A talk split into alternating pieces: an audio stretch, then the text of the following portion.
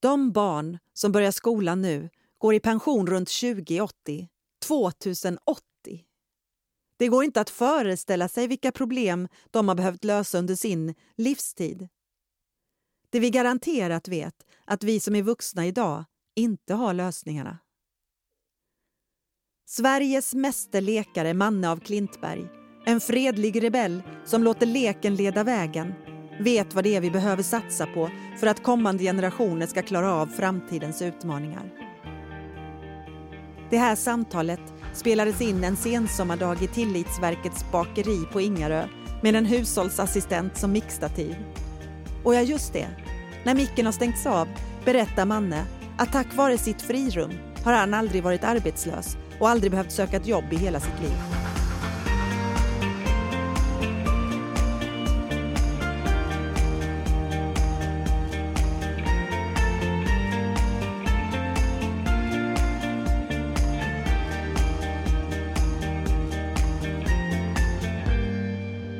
Heter Manne, Manne av Klintberg, fast jag är döpt till Hans. Hans-Hugo Ferdinand av Klintberg. Men redan som tvååring så blev jag tillkall, tilltalad av min mormor som sa att jag tror lilla Hans är Manne i en redespelevink. Hon kom ner från Halland, där talar man så. Och då hörde jag det, så sa jag Manne. Och det var bra för att sen när jag började skolan så var vi fem som hette Hans i den klassen. Så det var bra att ha ett eget namn.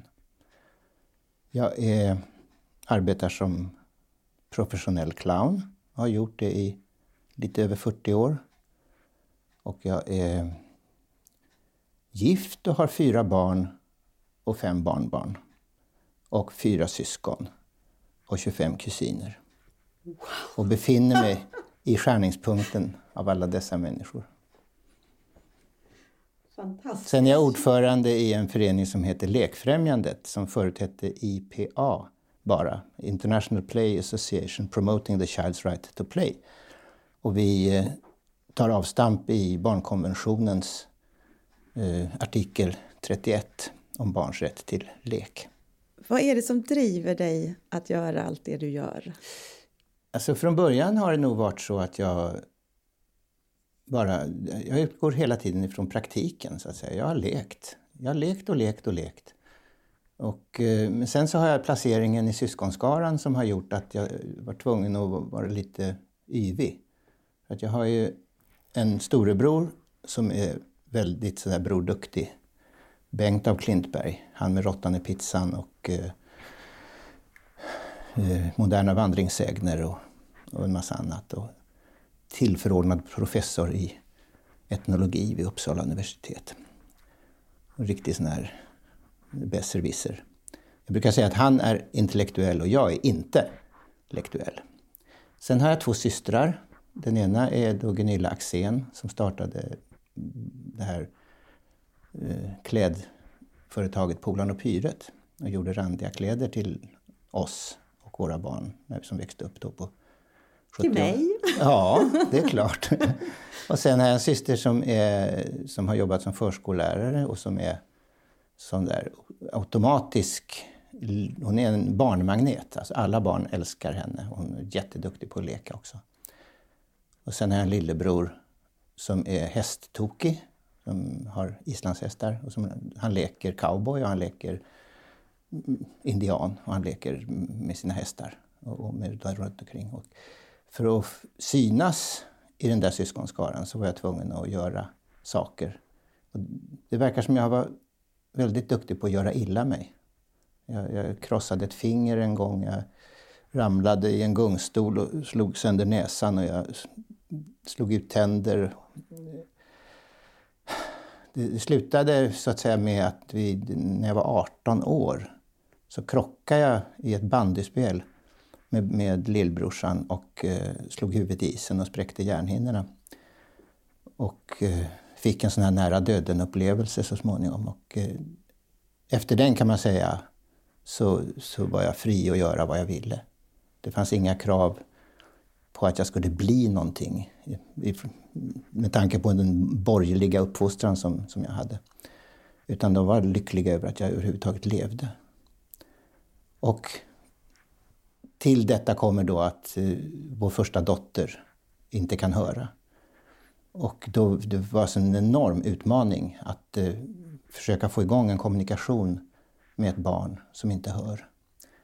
Och eh, när jag träffade vuxna döva så var det så självklart för dem att använda teckenspråk. Men det var inte självklart för den pedagogiska hörselvården. Utan de sa träna med hörapparaten, träna läppavläsning. Och eh, jag provade det och det var inte särskilt framgångsrikt. Jag fick henne att låta och jag märkte att när hon skrattade så var hennes röst mera naturlig eh, än när hon försökte tala. Eh, och jag märkte också att när hon hade kul eh, och vi lekte så kunde vi hålla på med kommunikationsträning mycket, mycket längre. Och eh, sammantaget så, så har eh, jag har följt någon slags lustprincip. Och sen när det gäller teorier och så, då, har jag lagt till det efteråt. Eh, jag har läst på. Jag, jag, har pluggat en hel del. Jag har läst både juridik och, och pedagogik. Och eh, har en, en, fru och en syster som är förskollärare och som har tillgång till litteratur om, om barns och barns lek. Och framför allt det som har intresserat mig det är de här barnen som inte kommer igång med leken. Därför att jag upplever att det är, det är ett av de värsta handikapp, ett dolt handikapp. Men ett, ett, ett hemskt handikapp att ha. Du sa, du sa här ute innan att de som inte vet vem du är mm. och har sett dig ofta inte är så trevliga människor. alltså jag märker det... snarare mm. tvärtom. Det är snarare positivt att mm. de som känner igen mig verkar vara väldigt gulliga. Mm. Och det är, ah, de, ja. det är de som frivilligt går på clownföreställningar och de som frivilligt stannar kvar framför tv-apparaten och tittar på de barnprogram som jag gjorde i, i 13 år. Mm. Ah, ja, så det var, det var jag som tolkade in den här andra Ja, andra de, de andra har jag inte så mycket kontakt med. Nej, men vad är det där när man inte kommer åt leken? Vad, vad, vad, vad är det som, ja, alltså, Så här är det ju, det har jag lärt mig nu, att, att leka, att kunna leka, det är någonting som vi måste lära oss. Det är ingenting som vi har med. Alltså, att leka på basnivå, det finns hos alla eh, djur med stor hjärna. Även empatisk förmåga i viss utsträckning finns hos alla djur med stor hjärna. Men den utvecklade empatin är beroende av eh, Empati är då medkänsla. Att, att, för, att verkligen kunna identifiera sig själv med en annan individ, ett djur, en människa, en situation. Det kräver att man har lekt och lekt och lekt och lekt ganska mycket. Och för att komma igång med leken, alltså vi har leken som en, säga, som en liten motor i oss, i vår hjärna. Men någon måste vrida om startnyckeln. Någon måste sätta igång lyckohjulet. Eh, och händer inte det, då, då, får vi människor som är dåliga på att leka och som då som en följd av det har svårt att utveckla eh, empati.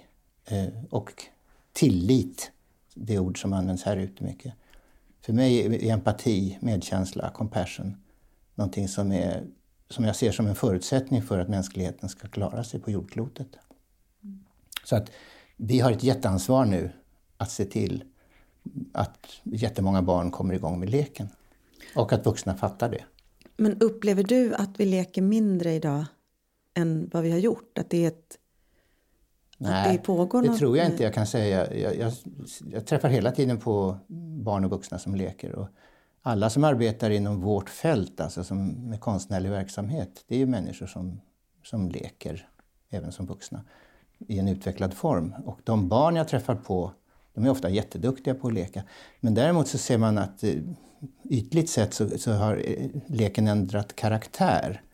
Att det är mer och mer lek som försiggår med hjälp av bildskärmar, små telefoner, och små iPadar och små datorer. Och det kanske inte är så himla bra när det gäller just eh, barn med övervikt eller barn med, med rörelse som behöver stimulera sin rörelse. Men de som har knäckt lekkoden verkar inte ta så mycket skada av den tekniska, eh, de tekniska kommunikationsmedlen utan de använder dem och utvecklar sina lekar på ett nytt sätt. Eh, men de frågade mig någon gång, men vad ska man kunna använda en iPad till? Och så här, min första tanke var, jättebra pingisracket.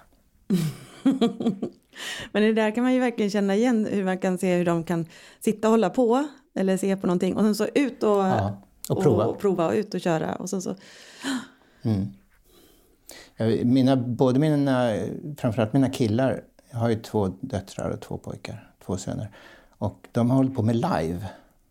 Och, och live måste jag säga, det är bland det mest utvecklande som finns. Framförallt för killar. Därför att där får de lära sig att sy, det där som tjejer nästan får automatiskt. Lä, lära sig hur man trär på en, en nål och får två bitar att fästa ihop. Men också massa annan materialkännedom och, och sen eh, arbeta med smink på ett sätt som är väldigt kul. Eh, och sen klara sig själv i skogen ihop med ett gäng andra likasinnade och, och leka, leka, leka och ha fruktansvärt kul. Du pratar om den här nyckeln, att man måste sätta igång leken. Vem, vem tänker du där? Kan det vara kompisar och vänner eller är Ja, det, det lärare eller är det pedagog? Ja. Det finns ju berättelser om så kallade maskrosbarn. Eh, och då kan det vara alltså tanten i tobaksaffären som, som tar fram en kopp choklad och ger till ett barn och säger att kom, kom här så ska du få en kopp choklad. Den Det är en människa som ser och bekräftar och som ler och som med sin kroppsattityd talar om jag ser dig, jag tycker om dig. Och det verkar som att detta lilla räcker för att det här barnet ska klara sig och inte hamna i, i, bland de maskrosor som, som kallas för ogräs. Utan som blir en, en blommande maskros med en underbar bit av solen i sig.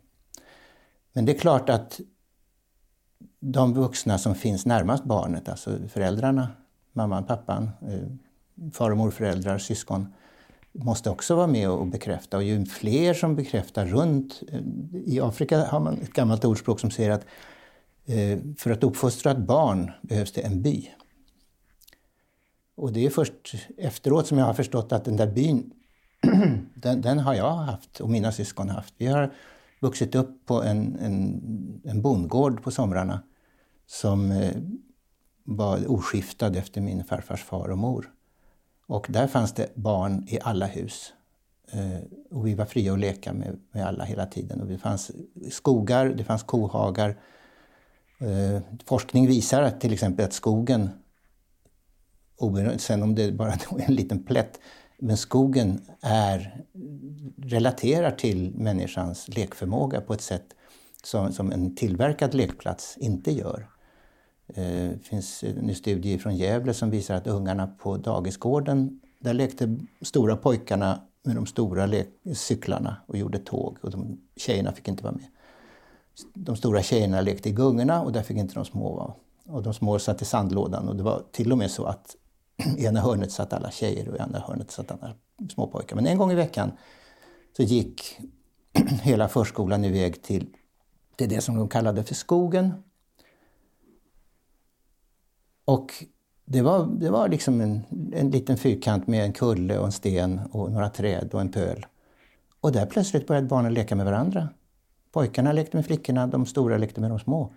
Och en, pinne kunde vara en pistol och en trollstav och en telefon och en penna och, och en grej att röra i grytan med. Eh, Och allt det där som vi känner igen ifrån, ifrån leken. Eh, Vad var frågan? Ja, vad var frågan? Jag blev så här, det var ett, Vem sätter igång leken? ja, nyckeln, vad behövs nyckeln? Precis. Nej, framförallt så behövs det ett En medvetande. by, och då kom du in på att det behövs en by för att uppfostra Ja, och sen så ja. kom du in på skogen. Ja. som, som, så på ett sätt kan skogen också vara en... Ja, skogen En, är, eh, en, en nyckel. en väldigt bra miljö. Nej, alltså, nyckeln måste vara en vuxen människa eller en, åtminstone en annan människa som ser. Och, jag menar, den första leken, tittutleken på skötbordet, de- den, den är ju så genuin. Och så vet vi då att det finns tyvärr barn som aldrig får uppleva det. Eh, för, för mig är det väldigt sorgligt med människor som sitter i fängelse. Eller människor som hamnar i eh, grova missbruk. Därför att de har svårt att bli vuxna på det sättet att de, att de behåll, med behållning av sitt ba, inre barn kan vara vuxna i förhållande till de som är deras barn. Och det krävs att det är en vuxen människa som tar ansvar för det lilla barnet. Och det, jag menar att ingen människa väljer kriminalitet eller drogberoende när man är ett litet barn. Vad ska du bli när du blir stor? Jag ska bli knarkare och bankrånare. Men jag läste någon artikel om att som där Matti Bergström, som du ju då säkert känner till, ja. hade, hade gjort en studie på, på våldskriminella, tror jag. Mm. Och då, där det visade sig att de samtliga i, i princip inte hade lekt som barn. Antingen för att de var så strängt hållna eller uppfostrade. Det behövde inte alls vara utsatta familjeförhållanden utan det kan också vara tvärtom. Ja, Men att de har varit så strängt hållna mm. eh, så, att, och där man, så att man inte fick leka på grund av det. Eller för att de hade fått, var tvungna att bli vuxna mm. och ja, mm. ta hand om. Och det finns ju några undersökningar. Om vi tittar på de här Skandia-direktörerna, kommer du ihåg dem? Ja. Det var tre herrar som eh, inte, de verkade inte ha särskilt mycket utvecklad empati och inte särskilt mycket humor heller, vilket hänger ihop. De gjorde saker, de hade hög, höga poster, eh, tjänade mycket pengar och hade hög utbildning eh, som de hade klarat av. Men det visade sig att de, de förstod inte att de gjorde fel när de tillskansade sig en massa pengar på, på ett orätt, orättfärdigt sätt. De kom alla tre ifrån frireligiösa förhållanden. Och i den frireligiösa, en del av den frireligiösa traditionen så är det det att man vill inte att barn ska leka de fundamentala livsgåtorna som har med sexualitet, med död och sjukdom att göra. Utan då har man istället försökt få de här barnen att vara duktiga. Och är man duktig så kan man få bli premierad. Men det är väldigt lite utveckling av lek i det där systemet. Och sen finns det en undersökning från Österåkersanstalten. Vad hette hon?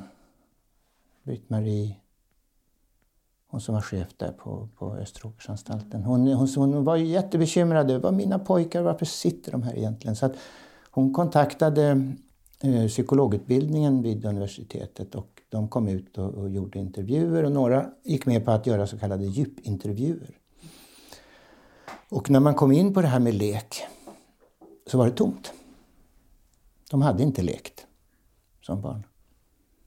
Och det är precis samma som Matti Bergströms eh, resultat.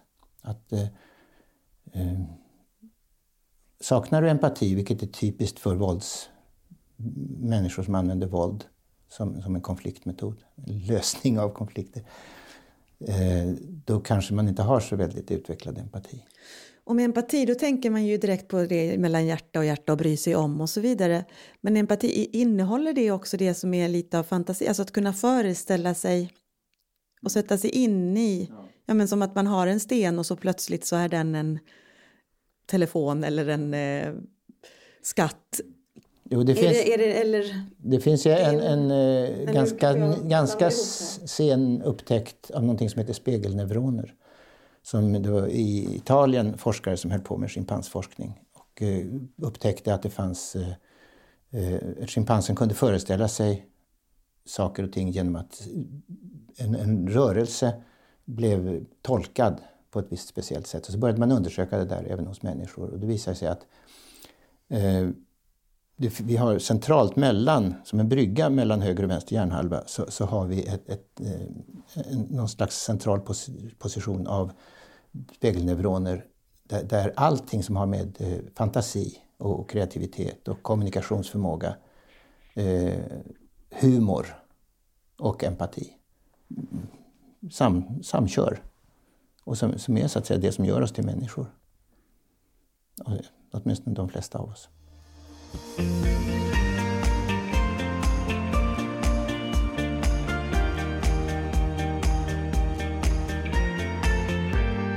Så tänker jag på det med, med lek. Du pratar mycket om de små barnen, om det nyfödda och så vidare. Har man lekt färdigt när man börjar skolan? Du, jag är över 70 år, och jag har fortfarande inte lekt färdigt. Eh, att leka är nog det mest nödvändiga. Jag skulle nog säga istället för att säga navigare necessest så säger jag joculare necessest, vivere non necessest. Att om man inte leker så då kan man lika, lika gärna lägga sig ner och dö. Så hur skulle din drömskola se ut? Ja, för det första så i min dröm finns det ingen skola. jag tror ordet skola gör att det redan blir tråkigt. För att eh, då, är det, då har man redan skapat någon form av hierarki och någon vill försöka få någon annan att förstå någonting som den där första tror att den andra inte har begripit. Eh, min drömuppväxt för en människa som kommer till i världen är att vara omgiven av den här byn av människor i olika åldrar. Blandade generationer och gärna med tillgång till någon form av natur. Och lite odling och lite trädgård och lite... Och att man gör saker tillsammans. Alltså, jag vet att Manillaskolan skulle flytta. Långt innan de flyttade så, så var det snack om att Manillaskolan skulle flytta. Och eh, då hade jag ett motförslag. Att de skulle stanna på Djurgården men börja med att ha verkstäder istället. Alltså ha eh, en bagarverksamhet där man gjorde olika mat ifrån, från, man odlade saker som man sedan använde i matlagningen. Eh, den andra var en cykelverkstad där man, där man lagade och, och gjorde i ordning cyklar. Där man kunde göra tandemcyklar och tredemcyklar och, och andra paketcyklar och sådär så att alla kunde ta sig därifrån och undersöka närområdet. Och där har de ju Skansen som, som rena läroboken om man vill där man kan ta reda på hur folk hade det förr. Och de har andra underbara museer med konst eh, och plus att det finns kärr där man kan undersöka grodyngel och, och, det finns vatten och, och, och, stenar och skog och allt möjligt. Och trafik som man är tvungen att förhålla sig till.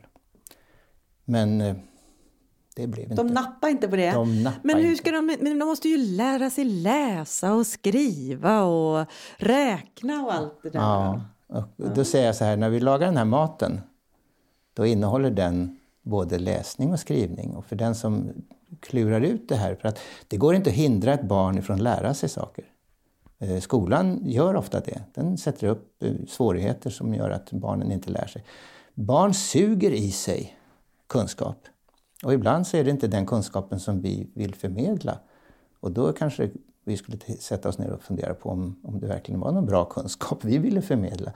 Men alltså, det går inte att hindra barn från att lära sig. Och ju mer man är tillsammans och leker, desto, desto eh, mer balanserad och i förhållande till alla så blir den kunskapen. Birgitta Knutsdotter Olofsson genomförde i slutet på 1900-talet några experiment med eh, förskolepedagogik där hon tog bort allt som de här förskollärarna hade lärt sig på seminariet och istället införde lek som den enda pedagogiska metoden.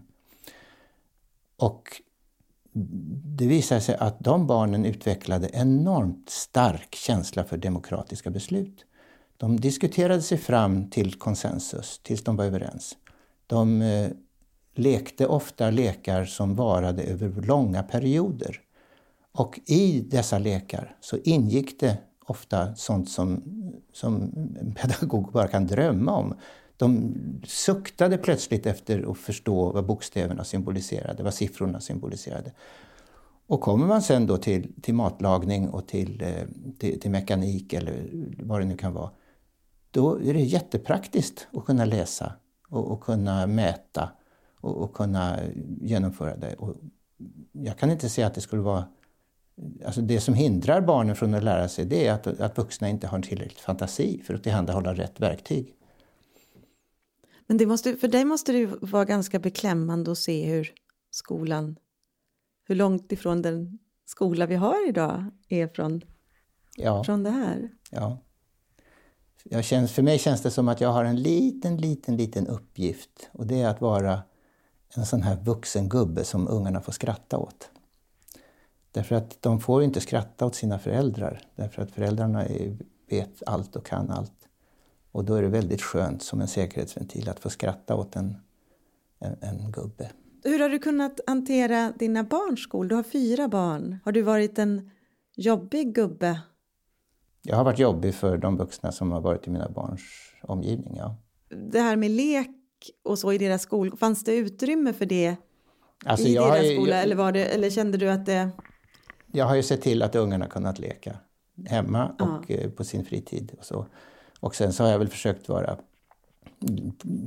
puffa och stödja de pedagoger och lärare som har varit lekfulla. Mm. Och när det gäller Adolf Fredriks musikklasser så är det ju så att eh, att gå där är en väldig ynnest. Inte så mycket för att det är snobbigt eller för att det finns ett fruktansvärda krav som eleverna ställer på sig själva, utan därför att de barn som går där, de känner sig behövda. Och det gör väldigt många barn inte. Alltså väldigt många barn undrar varför gjorde ni mig? Varför skulle jag komma hit? Eh, jag behövs ju inte, ni, ni tycker ju bara att jag är i vägen. Men på, i musikklasserna så säger lärarna väldigt mycket så här att varje röst behövs för att, få, för att vi ska få den perfekta körklangen. Och det känner de, att oj, min röst är viktig.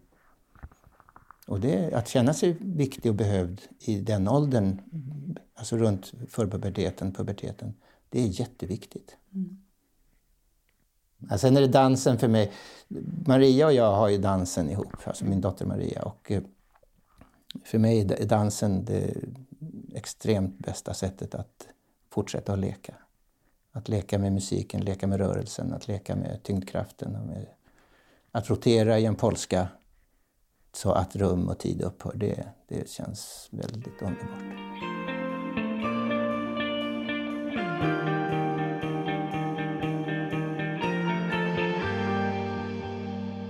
Beskriv leken, vad gör den med dig? det finns ett begrepp som heter flow som gör att man lyfts, man lyfts upp eller man stängs in eh, men på ett behagligt sätt eh, och har en känsla av att tid och rum upphör. Eh, plötsligt har man tittar upp så har det blivit mörkt. Eller plötsligt tittar man på, på klockan och upptäcker att flera timmar har gått. Och det där, ofta i en kreativ process så kan det uppstå flow. Och också när man leker. Också när man läser. Alltså, jag har ju den föreställningen att goda läsare, bokslukare, eh, egentligen alltid är duktiga lekare. Så den som kan leka har större och lättare förutsättningar för att sen också bli en sån som kan gå in i fantasivärldar med hjälp av litteratur och som där man ganska lätt kan komma in i en värld där, där det uppstår flow. Och det här med flow är ju, det är ju en slags drog som inte har någon baksmälla och inga negativa bieffekter. Utan det är ju, det har att göra, man kan också göra, alltså endorfinerna i kroppen när man springer eh, eh, tillräckligt länge eller, eller dansar tillräckligt länge så skapar kroppen endorfiner som, som gör att man känner en stark lust till livet och en stark livskänsla. Och det där kan uppstå, just som jag säger, i leken, i kreativiteten eh, och i kärleken. Du säger, du säger att lek och skapande, eller kreativitet, hänger ihop eller att, mm. ja, eller att skapandet är en form av lek. Eller att, du, du sa att konstnärer Ja, alltså, eh, och fortsätter att leka. Ja. Mm. Alltså, det har att göra med att i leken får vi tillgång till hela hjärnan. Matti Bergström som du pratade om förut, han pratade om, om höger och vänster hjärnhalva som den kvinnliga och den manliga delen av våra personligheter. Och att, sen har han också lagt till att barnhjärnan, alltså den förlängda märgen, eh, kaoshjärnan, eh, också en del av vår personlighet. Eh, och då är det ju så här att höger hand styrs av vänster hjärnhalva. Och det kallas för den manliga delen av vår, vårt tänkande. Och om man bara låter den delen bestämma, då kan man tro att fyrkanter och rätlinjiga projekt och att målsättningen till exempel kan vara att ha så mycket pengar som möjligt eh, är en bra, ett bra sätt att leva. Och då har man missat halva sanningen. Därför att vad höger hjärnhalva säger, det är att du får inte glömma att dansa, du får inte glömma att ha kul, du får inte glömma att laga god mat och skratta och berätta roliga historier och, och, och bli förälskad. Eh, och allt det där. Och det är klart att det allra bästa är om man, om man har tillgång till bägge sidorna. Alltså att man både kan styra upp verksamhet och verklighet så, så, att man klarar sig och inte, inte ramlar omkull och bryter sig eller ramlar, ramlar i sjön och drunknar. Utan att man både kan simma och dyka. Och att man kan eh, spruta vatten med solen i ryggen så att man ser en regnbåge. Eh, och ha barnet levande i sig. Och, och det, är, det är därför lekfrämjandet är, vi bör göra det den heter, alltså främja leken. Och med, inte, att jag pratar mycket om små barn som du sa förut, det beror ju på att vad jag försökte komma åt där, det var hur man startar. Just det, nyckeln, nyckeln. igången. Mm. Men för mig är det inte så att leken, att man har lekt färdigt när man en gång har kommit igång. Alltså, jaha, nu har vi lek, nu kan vi det, nu ska vi läsa, nu kan vi det. Och sen ska vi räkna, då kan vi det. Utan det är ju så att leken fortsätter och fortsätter och fortsätter och fortsätter. Och i mitt yrke, så när folk frågar ja, men hur skapar man en clownföreställning? Då säger jag så här att jag utgår ifrån någonting som heter lekens grammatik. Därför att lekens grammatik har en typ av logik och en typ av eh, kommunikationsnycklar som alla som kan leka känner igen. Och därför så, så försöker jag rensa Eh, och, och, att lägga på så lite intellektuellt eh, extra material som möjligt. Det kan eventuellt få komma in som små bisatser men som aldrig finns nedskrivna som i ett manus. Utan att det, manuset är en beskrivning av situationer. Eh, beskrivningen av själva förutsättningen för, för komiken eh, liknar mer så att säga en, en seriestripp, en komedi eller en komisk serie där man har en förutsättningar som helst ska delas av alla. Hur är det att stå? Hur är det att sitta? Hur är det att ramla? Hur är det att snurra? Hur är det att äta en banan? Och när, när alla känner igen situationen så kan man skruva lite på den och vrida lite på den och få in skrattspeglar. Och, och, så funkar det för mig. Och det är lek rakt igenom. Det är lek, lek, lek. Jag tänker något som har hänt, för vi, vi försöker ju i Tillitsverket, eller så, här, så arrangerar vi ju lekdagar och ja, främjar också, eller försöker få igång lek. Och något som vi har märkt både, både de som är med och arrangerar det och, och bland de som kommer, att, att det det är inte så lätt som vuxen. Alltså vi gör dagar när vi leker, man lämnar inte in barnen och låter dem leka med lekledarna utan eh, vi har dagar när vuxna och barn leker tillsammans. Mm.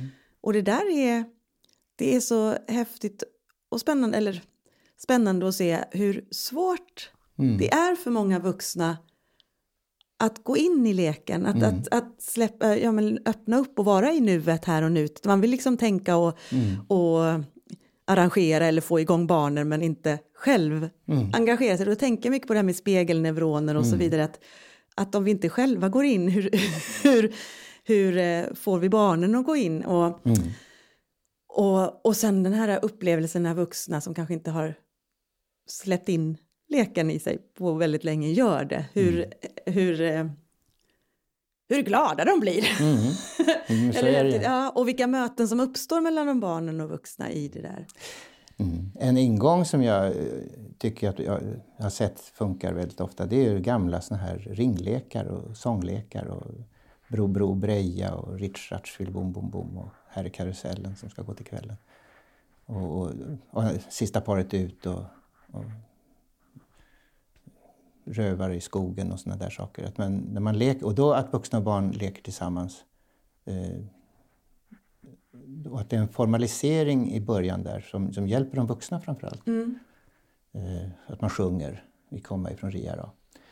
Eh, och, och sen därifrån kan man ta nästa steg. Så att säga. Men just att börja med en väldigt fri fantasilek, det kan, det kan nog kännas väldigt... Alltså, vuxna man vill veta eh, poängen. Och jo, ja, just det. De, de, har ju ofta så, väldigt många har ju dålig självkänsla. Och då är det lite läskigt att göra saker som man inte är säker på. Och att, att leka, det är ju att ge sig ut på, eller att hoppa och, och inte veta vad man landar på. Det är samma med att skapa. Ja. ja. Alltså visst, människor som är skapande, och det börjar ju redan med de lekande barnen, men för den vuxne som då kan lägga till erfarenheter och kunskaper och, och tekniker så, så kan det bli en, en väldigt stark kreativ process. Det, var, det här var precis som du säger, att leka är att ge sig ut i det okända. Ja, det, mm. det är läskigt. Mm, och underbart. ja, och det är klart att man behöver öva på det. Ja. ja och hålla det levande för mm. att våga vara där. Mm. Och kan man leka det med sina barn så kan man kanske också leka det och skapa sitt liv. Mm. Ja, ja, det tror jag. Mm. Det var något du sa här ute med den brutna armen. Ja, vi har en, ett slagord inom Lekfrämjandet som, som är, har hängt med ett tag och det är hellre en bruten arm än en bruten vilja.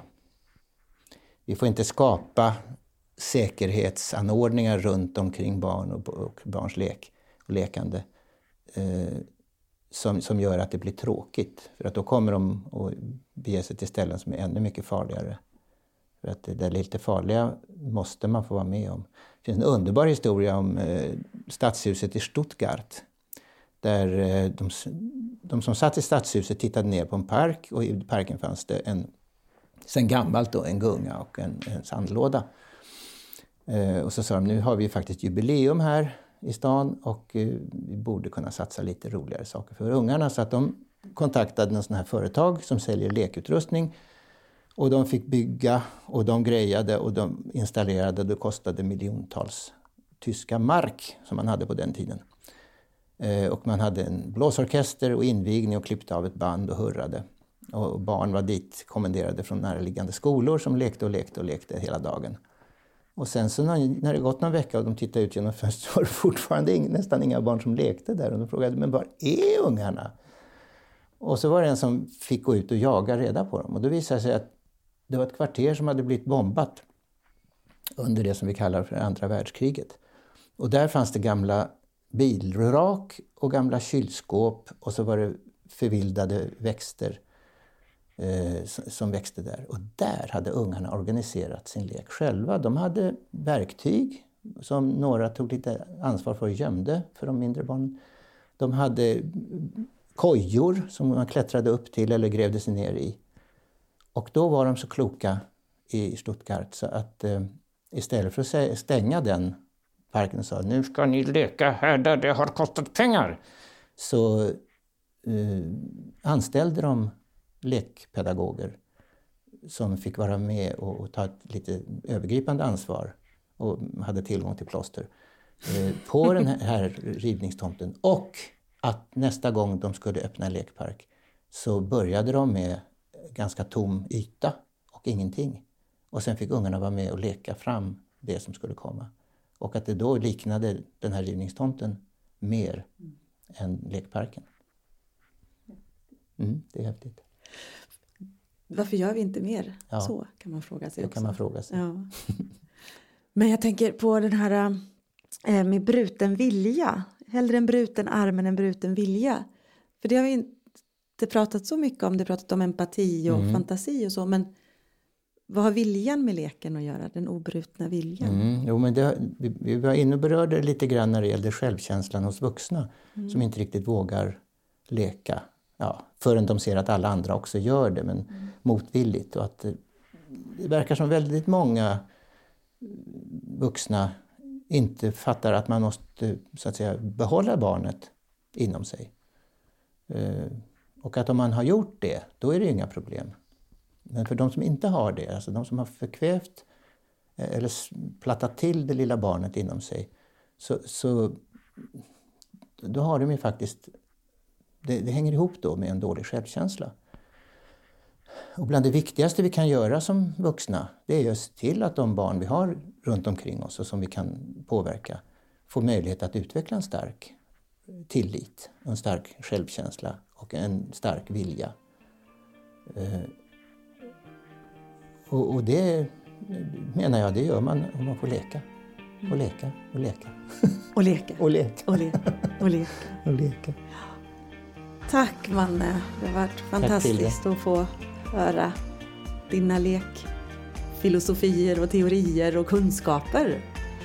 För att du kom ut hit till våran bakstuga, våran bakpodd. Ja, utan baktankar. Ja,